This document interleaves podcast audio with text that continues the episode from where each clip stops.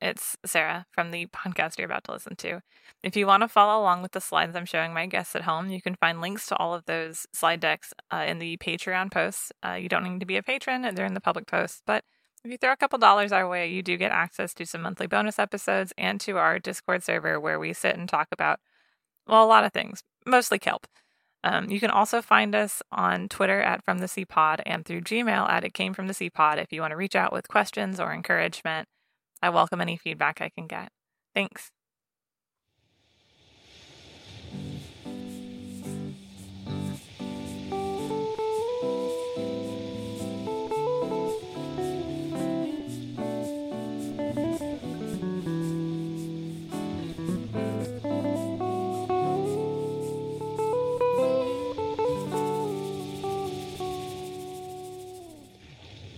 Hello, and welcome to It Came From the Sea, a podcast about all things ocean science and ocean adjacent. I'm your host, Sarah. With me, as always, is uh, my favorite Sam and potentially your favorite Sam. Hello, Sam. I'm everybody's favorite Sam. Hello. I think so. And if you're not their favorite Sam, they're They're wrong. wrong. That's fine. Yeah, They can be wrong.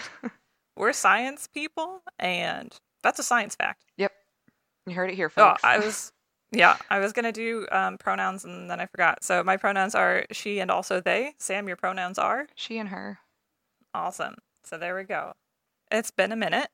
It has. Last, yeah, that's. I'm not gonna lie. I've probably spent uh about sixty hours playing old Legend of Zelda games That- in the past month. That's fair. Um, Yeah. Yeah, I've been playing My Time at Portia.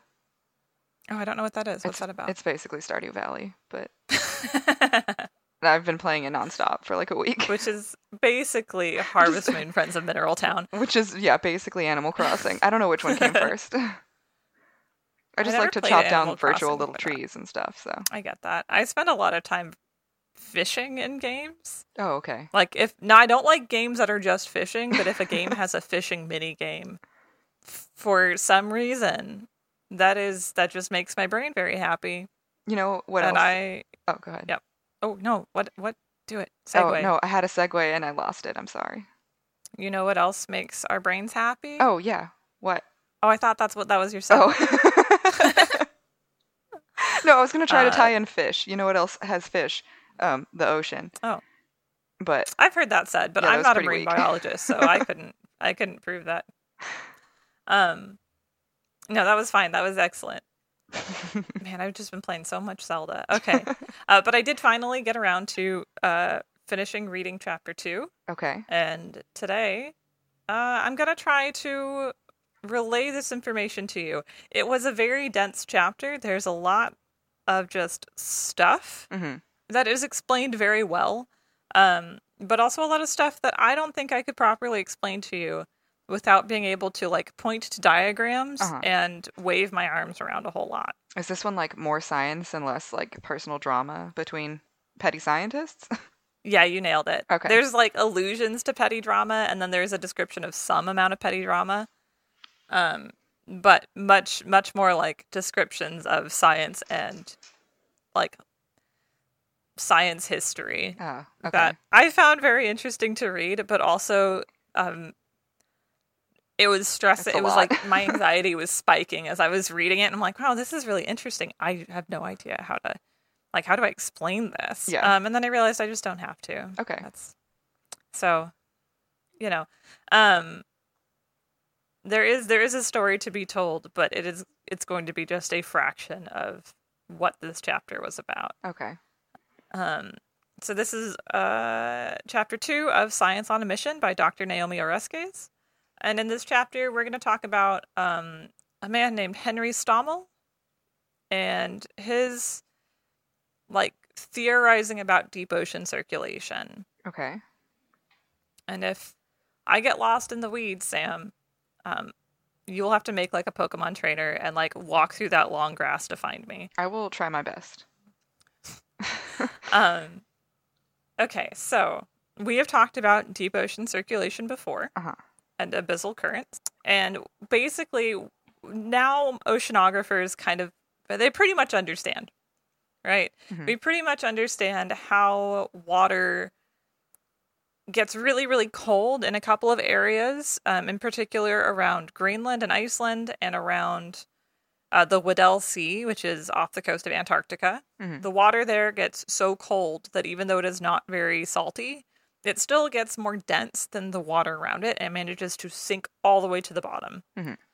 Um, what we probably didn't touch on too much is there's also areas where water gets either gets pretty cold or is just so salty that it becomes more dense than the surrounding water Mhm. and it will sink part of the way down into the water column. Okay. And either way, we now know that once the water sinks down below the surface, it will travel throughout the entirety of the oceans and eventually find its way back up, like mix itself back up into the surface water. And that whole cycle from sinking down to the bottom to coming back up someplace, usually in the Pacific or Indian, probably takes about one to 2,000 years. That's quite a long So- time. Yeah. for yeah, you know, it's not very fast. Uh and when you think about how slow that movement is, and we're talking, you know, one, I think one to three centimeters per second, and the depth at which it's sinking down, which, like, the ocean on average is 3.7 kilometer, kilometers in depth. Hard to measure. Hard to measure, hard to get something down that deep that can stay kind of like you know, first you have to get it down into the deep water, and then it has to be able to sit there and track movement without, you know, itself moving around too much. Right. Uh, yeah. So people just had no idea, Yeah. no idea what was going on down there. That's fair. The science bucket can't Uh. tell you everything. The science bucket comes up, Sam. Oh. I was so excited to read about the science bucket. I am thrilled. It's not, you know, they don't. She doesn't name the science bucket, but, But I we think know. we can all guess through, yeah, through context clues. We know who she's talking about. um, because there were, you know, people, ocean studiers, whether they were scientists or just sort of like rich guys who were bored and had a yacht, uh, they didn't really think too much about the deep ocean. Uh, and we talked about that before as well with ocean mapping, where like people just didn't really, you know, as long as you understood what was going on on the surface and how that affected your like your ship movements, right. how that might affect weather in some ways, then you're doing pretty good. Yeah, we didn't really care too much until there were like boats underneath there too, right? Ooh, man, you're just you're so good at this. I'm killing it. You're just you're just nailing it. I don't even need to do the rest of this episode. Oh, you get it. You already you, No, no, no, you're doing great. Um it's nice to know that things make sense. yeah. Um yeah, so like they just didn't really think about it. And when, you know, pre World War 1, when scientists did start to think about the deep ocean, uh they were p- pretty much just making guesses. hmm Um, and so the two, kind of the two ways people might assume deep ocean water is moving around, if they think it's moving around at all, which there were debates about that. It, you know, Mhm. some people thought it was just stagnant water, Ew. essentially just sitting at the bottom and not moving. Uh, most of the people who kind of thought that it was because they believed that the only thing really controlling the vast majority of movement in the ocean was wind. Huh. And so, you know, like we've talked about before, like the wind happens because the earth moves around and then as the wind moves over the ocean, um it pulls the water at the surface hmm and it pulls the water at the surface, but the earth is a sphere, not a flat disk. And that means that as it pulls the water at the surface, it will start to deflect at an angle. Mhm. And as it's doing that, it's making sort of like spirals of water at depth. And that's called Ekman um, Ekman transport, Ekman flow. And so you have these like Ekman spirals that are pushing water in these these kind of cone shapes in the ocean and all of those cone shapes of spinning water kind of bumping into each other and either gaining in speed gaining in size and you end up with gyres like you know, the pacific gyre is kind of a famous one but Mhm. every ocean basin has its own gyre and a lot of people just thought that was it you know we fucking we, we got it Okay. So that that is a thing that happens, right? But people just thought that was the only thing. pretty much there was there was a group of people who were like that's pretty much it there might be some minor differences to what's going on based on the shape of an ocean basin based on like some amount of density differences, but for the most part, if you know, if you factor in the winds, you've pretty much factored in everything relevant. Okay. And the big problem with that is that that only accounts for the top couple hundred meters of water. hmm Below that, the wind energy is not It's not doing a Like, whole it's lot, just- right? it's not doing anything after like a pretty short amount of you know space considering the depth of the ocean so for a lot of those people they just sort of thought that well once the wind energy stops moving water around water stops moving around Well, that would, I guess, follow that logic. Yeah. yeah right where you're like yeah i guess if that's the only thing you think is relevant that would be the conclusion you'd have to draw yeah. Um, but the other side of the picture was people who were like, well, no, that's silly. Wind, sure, wind is a thing, but density dr- differences, you know, that that's got to be what's moving water around. Mhm. Um, and this is where we get to the science bucket. Oh. Uh, the the kind of the main reason that some people thought that it was density driven, so like you know, if if one bit of water is more dense than another bit of water, the more dense water will sink. Mhm. And vice versa. If you have less dense water someplace, it will naturally try to raise to the like rise to the top of a a column of water. Mhm. Um which, you know, that also makes a lot of sense. Uh and that was like the the evidence for that was the Gulf Stream Mhm. was the fact that we have this really warm water off the Atlant- off the east coast of North America, so in the Atlantic Ocean. Ben Franklin comes up as like having been kind of the pioneer in measuring the temperature, which you and I understand. Our our listeners understand. That's a science bucket, baby. Mhm. And so if we have this, you know, this really warm water, that's not explained by the wind Right. you know so if the wind can't explain the gulf stream and the gulf stream moves really fast it's got to be like the assumption was then okay well whatever is moving the gulf stream around which we assume is density because it's a warmer temperature and temperature affects the density um then that's got to be the main thing Right.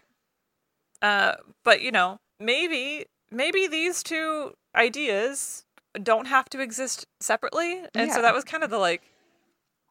This is where like the little petty bullshit kind of comes in, hmm where like, um, because at two separate points at least, scientists took like empirical evidence gathered by another group of scientists very as like a personal slight basically Yeah. so you have these like people who are saying like okay well no wind wind is it wind is the only thing controlling controlling the the water movement there's like no other factor that is really important. Um then somebody else comes and says well i have all this data that says that there might be another factor we should look at. Uh the person who said it's wind driven is basically hearing not hearing like oh here's more evidence. Here's like another thing that we need to include in our our data. Right. they're hearing uh you're wrong. Yeah. and then they fire off like literally there was just like a slam piece put into like the journal of nature or whatever the 18th century equivalent of that was Uh-huh. that's like oh well this person who says i'm wrong they're a piece of shit they're a piece of shit their data doesn't count Well. and so that happens two times it happens uh first with I think in English language periodicals that were um, with like data collected by some Scandinavians, Mhm. and then it happens again in German language uh, nature journals uh, because uh, I don't know because people just don't like to think that they're wrong. yeah. Well. I mean. that could never happen, right? People. People aren't like that anymore. Oh my gosh, yeah, we're definitely not going to mistrust data that was collected responsibly because it makes us feel silly. Yeah. wouldn't happen. Yeah. Hmm. So because of these two, like basically because like the the first time it came up, somebody got really petty and mocked another scientist out of his job. and then the second time it came up, it just happened exactly the same way. People just stopped trying. Yeah. People stopped trying for like 150 years or more. Well, fine Um, then. basically but eh, people kind of like even as people weren't actively looking into it or weren't actively theorizing about it scientists knew that there was something more that Mhm. like that something was missing and that like the question wasn't answered people just stopped trying to answer it and kind of the reason that people knew something something was wrong here was that um the way the way that they had been kind of thinking about the ocean up till you know the 1920s 1930s really was that well the ocean is fluid Mhm. and hard to observe but something else that's fluid and easier to observe is the atmosphere Okay. and so, you know, if we, and this is, you know, in many ways, this is, this still kind of is true that if you look at physical phenomenon going on in the atmosphere, very often it will correlate to the ocean Mhm. because air is essentially a fluid. Um, or it, or it behaves like a fluid when you're looking at these scales Okay. um which right it makes sense we have high high pressure zones and we have low pressure zones of the air hmm and where those meet up that causes storms so that's like a density difference driven phenomena Okay. um and where this breaks down though is when you look at temperature Mhm. because something that is you know pretty basic understanding of like physics something that you might not even like we all kind of intrinsically know even if we don't think of it as like something explained by physics is that hot substances will rise Mhm. and cold substances will sink right Right. so like hot air rises cold air will sink this is how we get a lot of different weather phenomena it's like kind of the fundamental thing driving weather hmm um, and in the air, in the atmosphere, this this works out perfectly fine. There's no problems because our warm air actually comes from the surface of the planet. This the sun's energy as it comes down through the atmosphere doesn't really have anything to heat up most of the time, right? Like air par- particles can't really hold heat the same way. hmm And so it's not until the energy of the sun hits the surface of the earth that then the rocks or the tarmac or the plants, they're now holding onto the heat and radiating it back out. hmm And so as they radiate the heat back out, they are heating up the air at the surface of the planet. The air is getting hot. The hot air wants to rise, and so it moves up into the atmosphere where eventually it cools off. And as it cools off, then it comes back down. And so we have this like really nice set of cycles of air heating up, rising, cooling off, falling, and then, you know, continuing on. Mhm. And that's how we get things like Hadley cells that are all around the earth, is because as the earth spins, uh, the air that is rising, much like the, the ocean water that gets hit by wind, is deflecting to one side. And then we end up with these nice, kind of uniform, just parcels of air that we can look at and we can say, okay, well, this is like this Hadley cell, this pocket of air in the atmosphere at these latitudes. hmm Um, so that's great and all. That makes sense. We have an unstable system where the hot, like the heat is coming from the bottom, and so it causes motion because the heat wants to be at the top. Great. Um, in the ocean, where's the source of heat? Is it the top? It's at the top. So So it's like a backwards. Exactly. So like if if the hot water is at the top of the ocean already, there shouldn't be any any movement. There shouldn't like underneath yeah. where the right, the heat should just be kind of like radiating down evenly and, you know, dissipating and that should pretty much be it. uh-huh. And so if you were to look at um if you were to look at a graph, which I will show you shortly, of the depth of the water on the y axis on the x axis, sorry, like going up and down. Mhm. And you were to look at the temperature of the water, um you would expect it to be pretty much a straight line at first before it just levels out. Mhm. But you'd expect it to be a nice gradual, you know, heat leaving the water, it's getting cooler, and then it reaches whatever its like coolest point is going to be when the heat has completely or like mostly left the water, and then it kind of will level out at a certain temperature. Um, what you get instead is the thermocline. Thermocline. This is the thermocline. Okay. hmm So temperature and then cline is just like a uh, like a border between two different areas. So in this case, it's a thermocline is like the point where warm water water stops being warm and very suddenly becomes cold. Okay.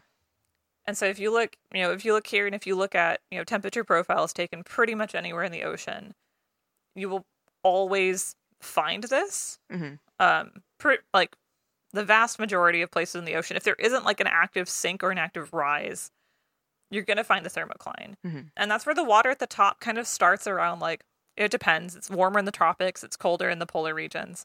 Um, it's gonna start around like 24, 25 degrees Celsius. Um, you know, in the 70s Mhm. in Fahrenheit. Um, and then within the first 500 meters or so, it's going to suddenly drop. And it's going to suddenly drop to less than 15 degrees Celsius Wow. and then pretty quickly continue to drop until it hits about about 4 degrees Celsius Uh huh. and then it's going to like taper off and it's going to stay below 4 degrees Celsius for the rest of the depth of the ocean which you know is kilometers. Yeah. And so in the first like anywhere between, you know, the first quarter of the ocean to like even less than that, like, you know, maybe the top like 5% of the water column, Mhm. The water's just going to very, very rapidly become cold. That's so weird. Right? Exactly. And like it shouldn't happen like that Yeah. if there isn't something else going on here.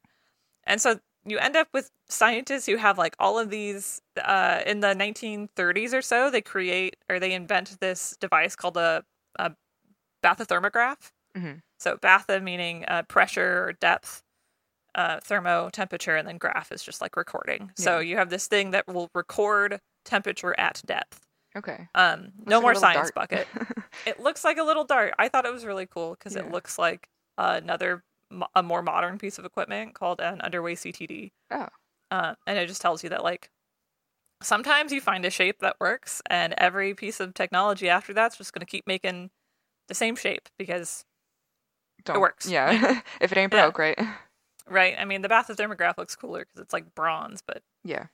Um, and so you like with this device, scientists were able to go out in boats and they were able to take measurements of the temperature in the water column for the first, I want to say it was like 900 feet or so. hmm So not super deep But compared deep to the rest of the ocean. Yeah. Oh, deep enough to find the thermocline everywhere. And at this point, like you know, it'd been about 100 years. Scientists still weren't actively looking for what was causing like the deep ocean circulation. Uh, some some were just not very not very popular, not Mhm. very well funded. Um, but now like you have you have this empirical data collected by dozens of cruises, hundreds of thousands of points of somebody dropping this bathythermograph into the water, pulling it back up and getting temperature data off of it that tell you that the thermocline exists everywhere. Mhm. But what what is going on? Like why would that be?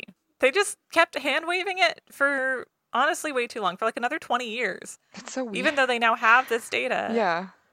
they're still like, ah, eh, eh, Yeah, I don't know. who knows? People might Yeah. call me mean names if I say something about it. So pretty oh pretty much it's either it's a combination of like people might be mean to me if i try to say anything otherwise like like e- even in the story that we're going to look at with henry stommel or stommel i'm not sure i'm not going to lie Mhm. um even in his story it takes him a little bit longer than it would have otherwise to come out and say this is what i have found because that stigma of you know every time somebody talks about deep ocean circulation feelings get hurt is is alive and well in the 1940s and 50s Mhm. um, one thing that is like you know kind of illustrates how nervous people were about this or how like a combination of nervous for some scientists or disinterested in others is that even in harald sverdrup's text that we talked about a little bit Mhm. um, where he put out like the first english language textbook of all all known ocean science at the time called the oceans uh-huh. pretty good title. Um, solid title, but he just sort of like hand waves away what's going on in the deep ocean. um, in the book, he just says, you know, it's impossible to tell from available data whether abyssal currents are caused by density dif- differences or if the abyssal currents were driving the density differences. Um, but you know, it that's fine. We'll we'll pretty much figure it out. Don't worry. yeah. And so like you you have this massive textbook. It becomes incredibly famous. Uh, oceanographers and climate scientists all over the world are kind of calling it like the Bible for ocean science. Mhm. And it's not explaining or attempting to explain or really attempting to like even ask questions about this massive part of Like the majority of the ocean. Right. Like, how can you really say that you are writing a book that represents the combined knowledge of the entire ocean when you've left out, like, such an important part of deep ocean systems? Mhm. Uh, and so, this is where I think it's time to start to think about um, military funding, essentially. So, the military has been funding ocean science. We talked about that a little bit before, where yeah, they'll throw money at it. Um, there's this uh, this one particular Navy admiral from the Civil War era named Matthew Fontaine Maury. Mhm. Uh, Matthew Fontaine Maury is one of those people that when you bring him up, you have to have some pretty serious caveats. Mhm. Matthew Fontaine Maury was responsible for creating the most detailed bath- uh, bathymetric maps of the coastal oceans around the United States Mhm. But which is you know the like top like topographical maps. So mapping the shape of the sea off the coast of the U.S. Mhm. Uh, Matthew Fontaine Maury also was part of the um, Confederate Navy oh. and really thought slavery was just kind of fine, actually. okay. Well, yeah. So yeah, we don't need You can't to give win them him all. too much credit. Um, the problem, I mean, many problems with this, obviously. One of the big things that came up is that, like, in addition to, so we have we have scientists who think that it's wind driven and that's that's it. We have scientists who think it's density driven and that's all there is to it. Matthew Fontaine Maury was one of the first people we have recorded as saying, wait a second, maybe the salinity of water is important. Maybe the salinity of water is something that we need to think about here. Mhm. Um, but then you know he was a Confederate, so Yeah, the rest of, of the world, the rest of the world just kind of went, "Wow, we really don't want to agree with this asshole, Mhm. so we won't." Um, so you know, don't have terrible views about humanity because it makes it harder to do science. That's fair. Yeah. And until that point, after him, like nobody really thought that the deep ocean was important to military science for a long time. Mhm. Until, as you as you alluded to, Till the boats Uh, could the go military- there. until the military moved underwater. So now we have like under the sea, but instead of Sebastian the crab singing about like how cool it is to live under the water, it's it's just submarines. yeah, that's not so cool. Um, yeah, well, yeah. Uh, so this is where we get to kind of like what we are pondering in this chapter as we think about military spending and the ocean.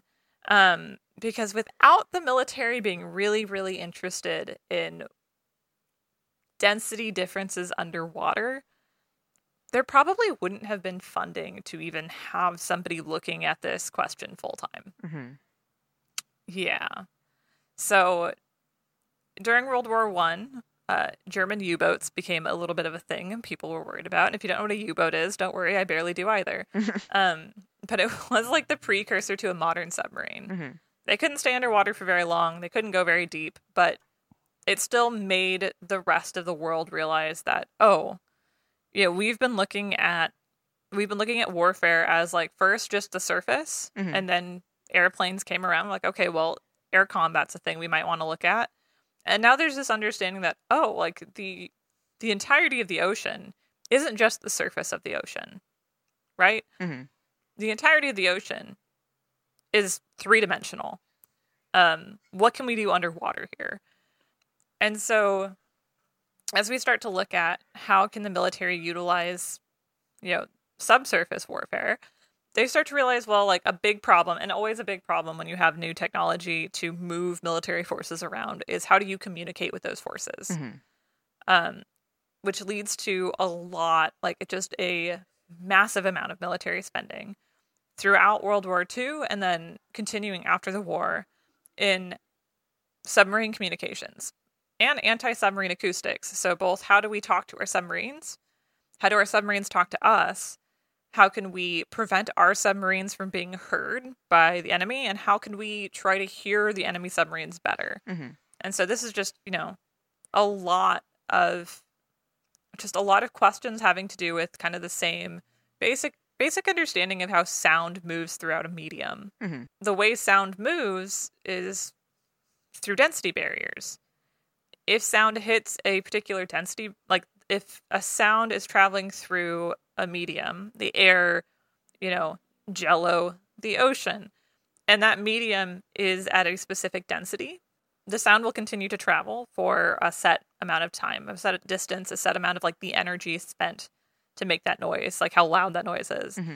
And then if you try to take that sound through another surface, another something that is a different density, that will cause the sound to both be absorbed and kind of like muted, and it will also cause cause the sound to uh, deflect into a different angle. Mm-hmm. And so this is something that you can also see with light. I know that was it's kind of complicated to say, but there's ways you can kind of picture it. That that old like you put a pencil into a cup of water, Yeah. and if you look at the pencil, it like looks like it's broken in half. Sound does a similar thing. Mm-hmm. And so if you're trying to talk to a submarine underwater, um, you want to be able to identify where that submarine is in a water mass and send signals and receive signals at the other end of the same mass of water. Mm-hmm. And so there was this problem where like they were realizing, oh, if a submarine sends out a signal, or if we like a land based station send out a signal through this particular channel of water, uh, it will travel really far. And they ended up like identifying this channel as the SOFAR channel, which sounds very silly. Yeah.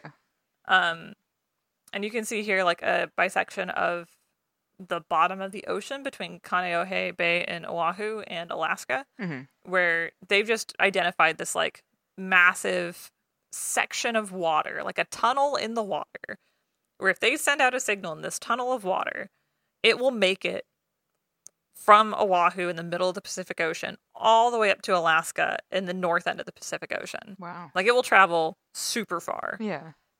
But if you're not in that channel of water, it will not. Mhm. it just it just won't. Um, and so now now the military is interested. Now the military is like, oh, okay, like we need to figure out what the fuck is going on here Right. because this could be the difference between you know, in their perception, winning a war or losing a war. When Mhm. we have nuclear submarines just sort of like drifting around at all times as part of Operation, I think that was Operation Chrome Dome. That that might have just been the stupid B-52s flying everywhere. Mhm. Um, you know, we need to understand like how we're tracking our own people because you can't lose track of a submarine with nuclear tipped ballistic missiles. Yeah, that would be a bad time. It doesn't look good. They've Russia done it did though, that once. right? Yeah. oh yeah. Uh, I mean, ev- yes, yeah, it has been done. quite a bit. Yeah, Russia definitely lost one, and that's a whole like weird story about how the U.S. built a giant crane game to float out into the ocean to to pick those up, hmm and and kind of almost succeeded, which is weird.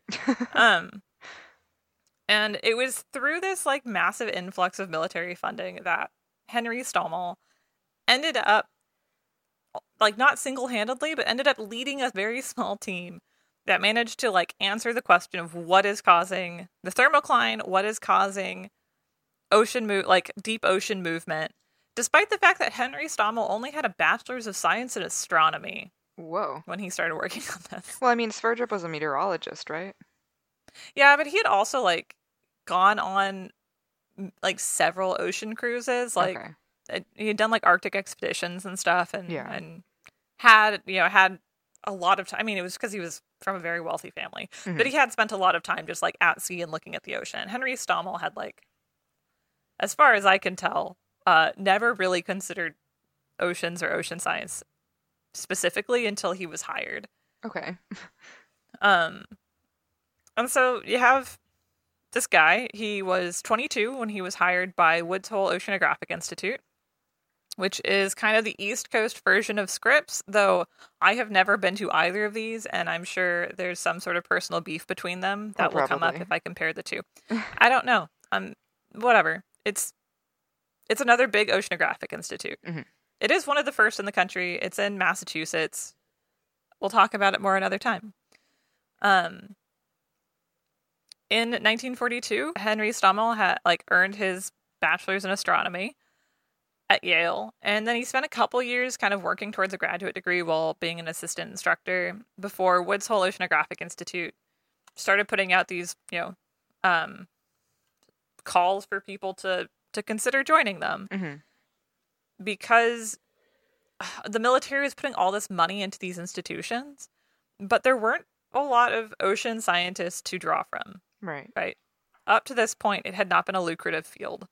So you have more money coming in, and then you have scientists to do the work, and you start just hiring a little bit of whoever. Yeah, and they did have scientists who could do the work, but they wouldn't give them clearances. So Yeah, yeah, there was that too. There were a lot of foreign scientists trying to get work that were denied. Um, unlike all of those German rocket scientists. oh yeah. Anyways, um, so 1942 he graduates. 1944 he ends up working at WHOI, uh, which is how I'm going to refer to Woods Hole. Yeah, it's just get used to hearing that one. Um, and Stommel agreed to this job. I think he'd just gotten married or was about to get married. Um, so he kind of felt like he needed more money than he was getting as a as a you know a graduate student. But he didn't love it because he had some serious qualms about like assisting in the war effort. okay. And this is like reportedly in many ways like a reoccurring theme in Henry Stommel's life, where he will say that he doesn't really like the idea of working for the military or working for the government, but then he does all this really incredible work for the military and the government. Right. Um, to his credit, he did like when given the the opportunity to kind of pick which type of science he would do. He decided that he would try researching anti-submarine warfare specifically because at the very least if you're helping them take out submarines, there's a much much lower chance that there's going to be civilian casualties. Mhm. So, right? There's, Yeah, I mean, yeah, not a lot of civilians hanging out in the ocean. yeah, But very very sometimes. unlikely. every once in a while. Uh, but that was how he justified to himself, and I, you know, I get it. Mhm. And almost immediately, he became like kind of a wonder kid. Um, I don't think they expected much from him, uh, and that kind of gave him some free range for the first few years to just do a little bit of everything. Mhm.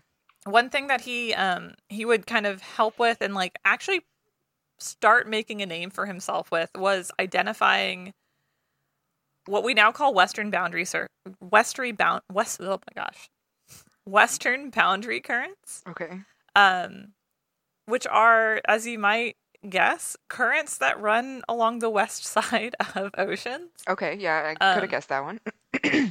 uh and that like seems like kind of an obvious thing, like the gulf stream is on the western side of the atlantic and it's a western boundary current. Mhm. um but he realized that they were everywhere. He was looking at this surface data that people were publishing about the velocities of currents at this like at the top few hundred meters of the ocean. And he realized that you could find these currents everywhere Mhm. everywhere in the ocean where there's a like a western coastline for it to bump up against Mhm. there will be a boundary current Okay. um which again it's one of those things where it seems kind of obvious but just up to this point nobody had really like looked at them and thought to kind of explain them mathematically Right. and you know maybe because his background was in astronomy and not in ocean science henry did seem to have a way of looking at ocean problems and just saying well let's just make it into math Yeah. Just take all that ocean baggage out of it. Yeah. yeah. yeah, exactly. Let's take all that like all of these things we just understand, all these like old kind of like beliefs that maybe are more based on like mythologizing things. Mhm. And what if we just turn everything into numbers and then right? And it makes to me it makes sense uh that coming from astronomy you know, where the only way we understand stars in the galaxy, especially before we had any of these high powered telescopes, and even now with the high powered telescopes, the only way we really like identify and understand space is through math. Mhm. It is through looking at physics and like the physics of light and the physics of sound. Um, and so Henry took that and he applied it to the ocean. And that meant that he was able to come up with a kind of mathematical explanation for, like, a physics ex- explanation for these boundary currents. Mhm. And after the war in the 1950s, the Navy was kind of looking for people to lead up teams to look more into the deep sea. Uh, at this point, we're still worried about the acoustics, even though we've kind of figured out some of the basics. Mhm. Uh, but we've also added in the what do we do with all this nuclear waste of it all? Oh yeah. And so, as they began to look for more areas to dump nuclear waste into the ocean, they wanted to make sure that it wasn't going to immediately pop back up on the coast. Okay. and because because Henry had been, you know, really pivotal in understanding this particular type of current at the western boundaries, the Navy said, "Why don't you do it?" Right? Mm-hmm. The Navy and WHOI put Henry in charge of looking at deep sea currents all over the globe. He looks like uh, a white guy. Yep. I don't know how else to describe him. Yeah, He's got big jowls. white guy energy. He does have jowls. He has a little bit of a Nixon going on. Yeah. but kinder, a kinder looking Nixon. Mhm. And by all accounts, he was just like very pleasant to be around, which you love good. to read. Yeah. Yeah, right. Um so Henry comes to this, he's got an understanding of western boundary currents. In looking at western boundary currents, he actually makes these these models. He gets really good at drawing things and like diagramming the math hmm and then diagramming it in a way that you can then test, which is another thing that I like I associate with physics and like the physics classes that I have taken. Mhm.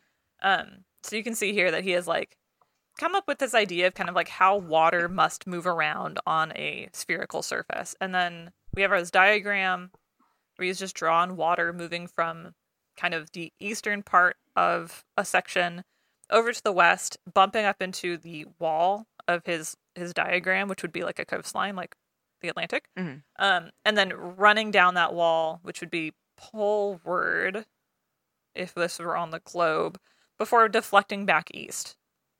And so he's like diagrammed this kind of route water will travel, and after diagramming it, him and his team made a physical model. They made a little tank of water in the same shape as his diagram, and they spun it around Mhm. like on a big rotating table, and would drop colored dye into it. And Oh, what you okay, see in the colored dye is that it did exactly what he said it would do. Oh wow. And so yeah, so like he he drew he would draw out things before he would test them in a lab setting. Mhm. And that like that really sets him apart and that becomes like a version of what he is known for. Um, being able to explain something with math and then prove it with models, hmm which is not usually how things worked in ocean science. Most of the time, you would like build a model of an ecosystem you were trying to study, and then it, try to work backwards from what you were seeing. Right. Which doesn't always work out. It does not always work out because you don't always know what you're not seeing. Right. And you don't know if it scales in the same way and all that. Right. And whereas if you're working with math, math can be scaled, Mhm. right? If you're doing math well, which before, you know, before modern computers wasn't always easy. Um, but you should be able to take something you can explain with like variables, uh, plug in numbers, and just scale it up as needed. Mhm. And this is what Henry would do with deep ocean currents. He would take this like understanding of boundary currents and this like understanding that had you know that had come from the discovery of the thermocline. And he would use those together in a way that other scientists kind of hadn't been willing to put stuff together for a long time. Mhm. Basically, where this is where there's like a lot, like just a lot of math that I'm not going to attempt to explain. Okay. So I'm going to be a lot of physics concepts here that I just I don't I'm not a physicist. I'm not a physics instructor in any way, nor would I ever try to be. Mhm. But I would need to draw a lot of pictures and read through the chapter like eight more times before I even started trying to explain this correctly. Yeah, that's not necessary. Yeah, no, we're gonna we're gonna simplify it. We're gonna simplify it a lot. So other scientists looked at the thermocline and were like, "Well, that's weird. Can't explain that." Mhm. Henry looks at the thermocline and says, "What would make hot water stay on the top?" Other people had been saying, "Why isn't the heat sinking down?" Mhm. Henry says, "No, we just we know it's on top of the water. Let's not ask why it isn't moving down. Let's ask what is holding it up." Mhm. Like, does that make sense? Yeah. So if if the heat from the water is getting trapped at the top of the ocean, something is trapping it. Yeah. And so in kind of like in Henry's thinking is like, well, what could possibly be trapping this hot water at the top? And if you break it down in like the way physics is kind of drawn out in diagrams, it's all just arrows. You Mm. have arrows for like the direction of energy in a system. So you have a downward arrow for the hot water trying to sink or trying to like spread down. then there must be an upward arrow. Like that is how you equalize a system. There must be something moving up and pushing up against the hot water. Mhm. And in this case, we know it has to be cold water because that's what's below it. And so that was kind of like, you know, as simple as that sounds, other researchers just hadn't thought about it that way. Yeah. I mean, sometimes you And they just, just- do need like fresh eyes to look at something. Right, exactly. And this has been a, you know, what you said before, like there's just still this ocean baggage. So Mhm. they just hadn't been getting fresh eyes on it. Um, there was also all this like other ocean science that you could do with this new, you know, new equipment and new technology made it possible to just look at other stuff. And so that's what people are doing. Mhm. Um, not Henry. He's here to figure this shit out. So essentially, he thinks about the problem in this new way. He thinks about like the salinity profiles that they'd been getting. He thinks about the temperature profiles. He thinks about these boundary currents. And he comes up with this model to explain that there is cold water that isn't just sinking to the bottom of the ocean. Mhm. And that is kind of like this found, foundational thing that Henry Stommel just decides must be the thing. He, he just sort of like has this intuition that, like, well, if the hot water's not dissipating downwards, there's got to be cold water pushing up against it. Mhm. And if there's cold water pushing up against it, I'm going to figure out where that's coming from. And this is where like as he's putting out his his findings or his like it's not even findings, right? Because he hasn't proven any of this. He's just doing the math to like justify it. Mhm. He is very very carefully wording all of the research papers that are going out from him and his his main um scientific partner Arons um to try not to ruffle feathers. So as he's putting this stuff out, there's a lot of like this isn't a you know this isn't a hypothesis because a hypothesis needs to be like really founded and really like well studied. Mhm. This is just an interpretive model for what might be going on. Okay. Um, which just is a just his way of- theory. yeah, yeah, but like you know that that theory means a Right, different thing yeah, in yeah. the realm of science. Yeah, but exactly right, exactly that. He is just like couching all of this in the most careful language he can.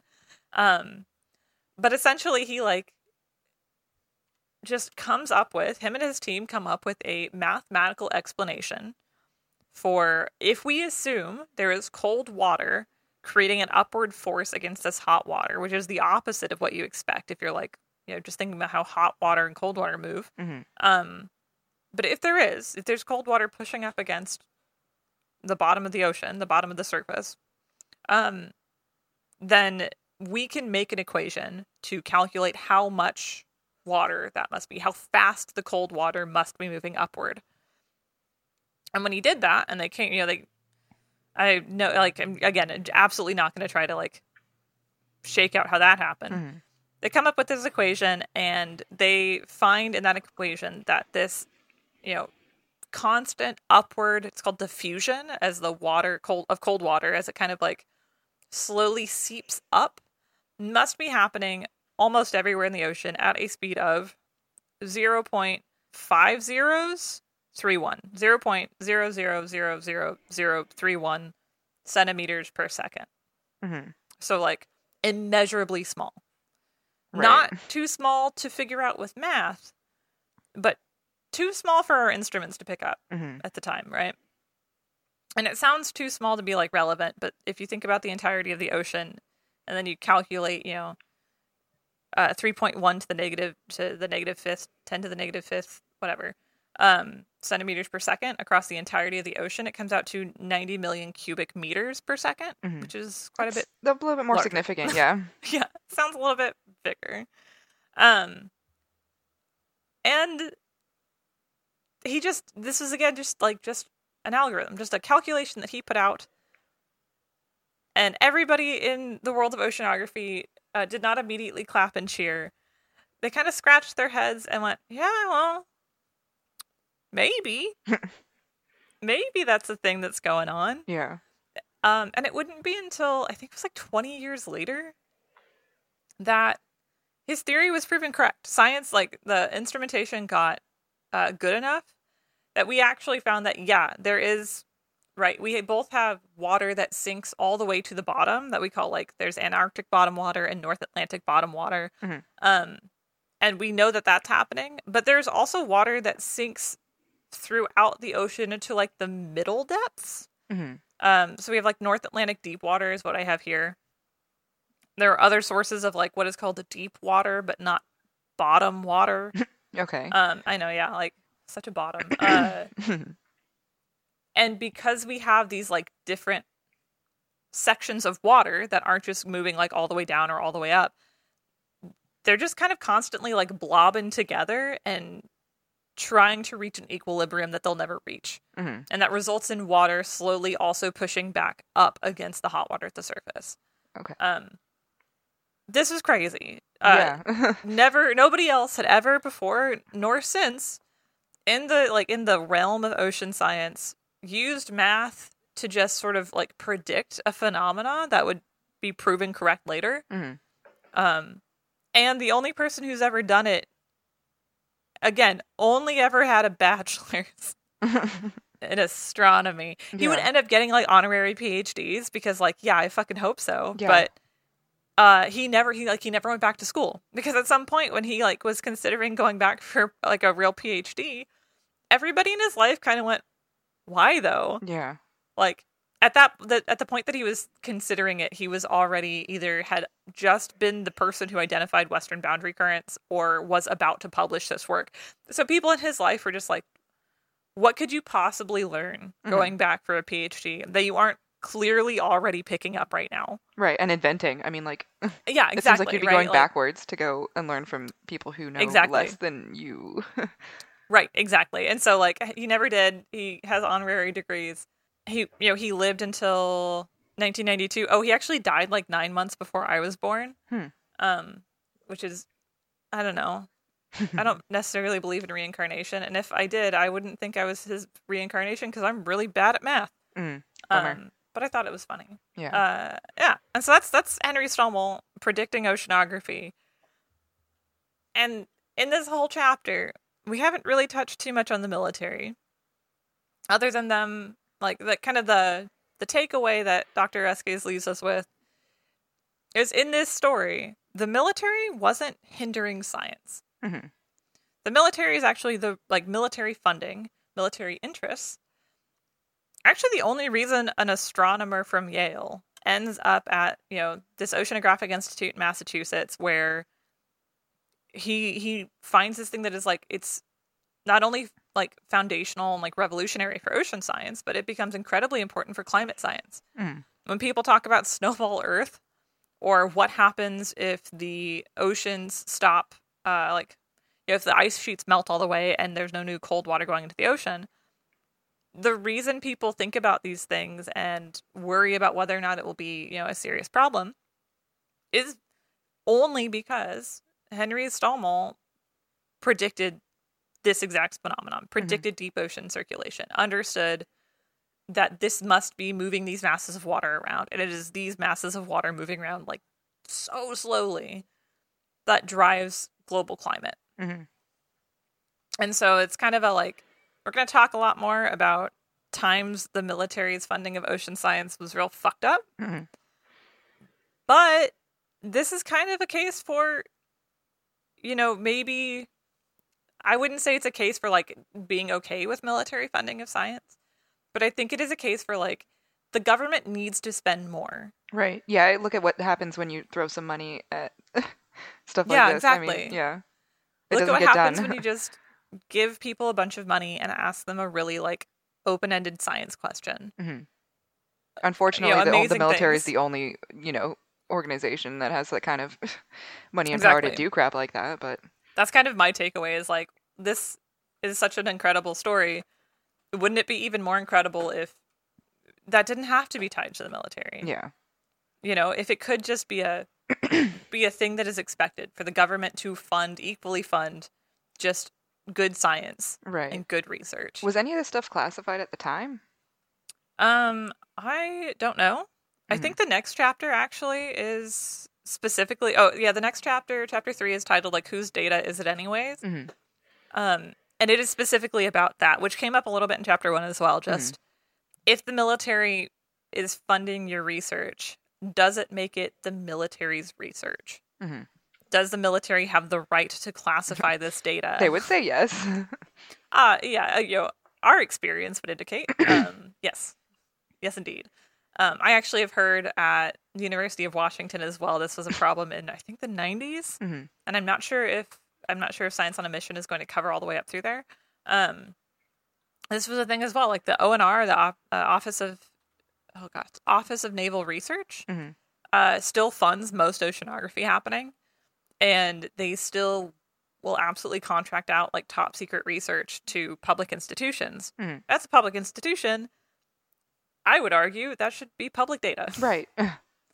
Um, a lot of scientists would argue that that should be public data because it also means that they can put their name on it, and that helps them get more funding for other research and get, Right. helps them get known.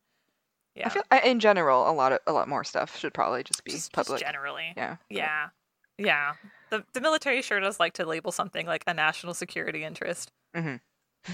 Oh, what's this really Uh, cool thing? Um, no, that's ours now. National security ours. interest. yeah, I don't know. Somebody might try to like use that for public good. yeah, can't have that. Uh, and that's well, that's this chapter. That's exciting. I'm I'm excited to meet new characters.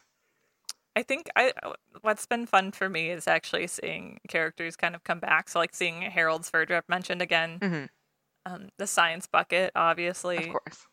a favorite, uh, and I think Henry Stommel will actually be very present in the next chapter as well. I'm kind of wondering if we ever come back to Roger Revelle. Oh, we almost definitely will. Like okay.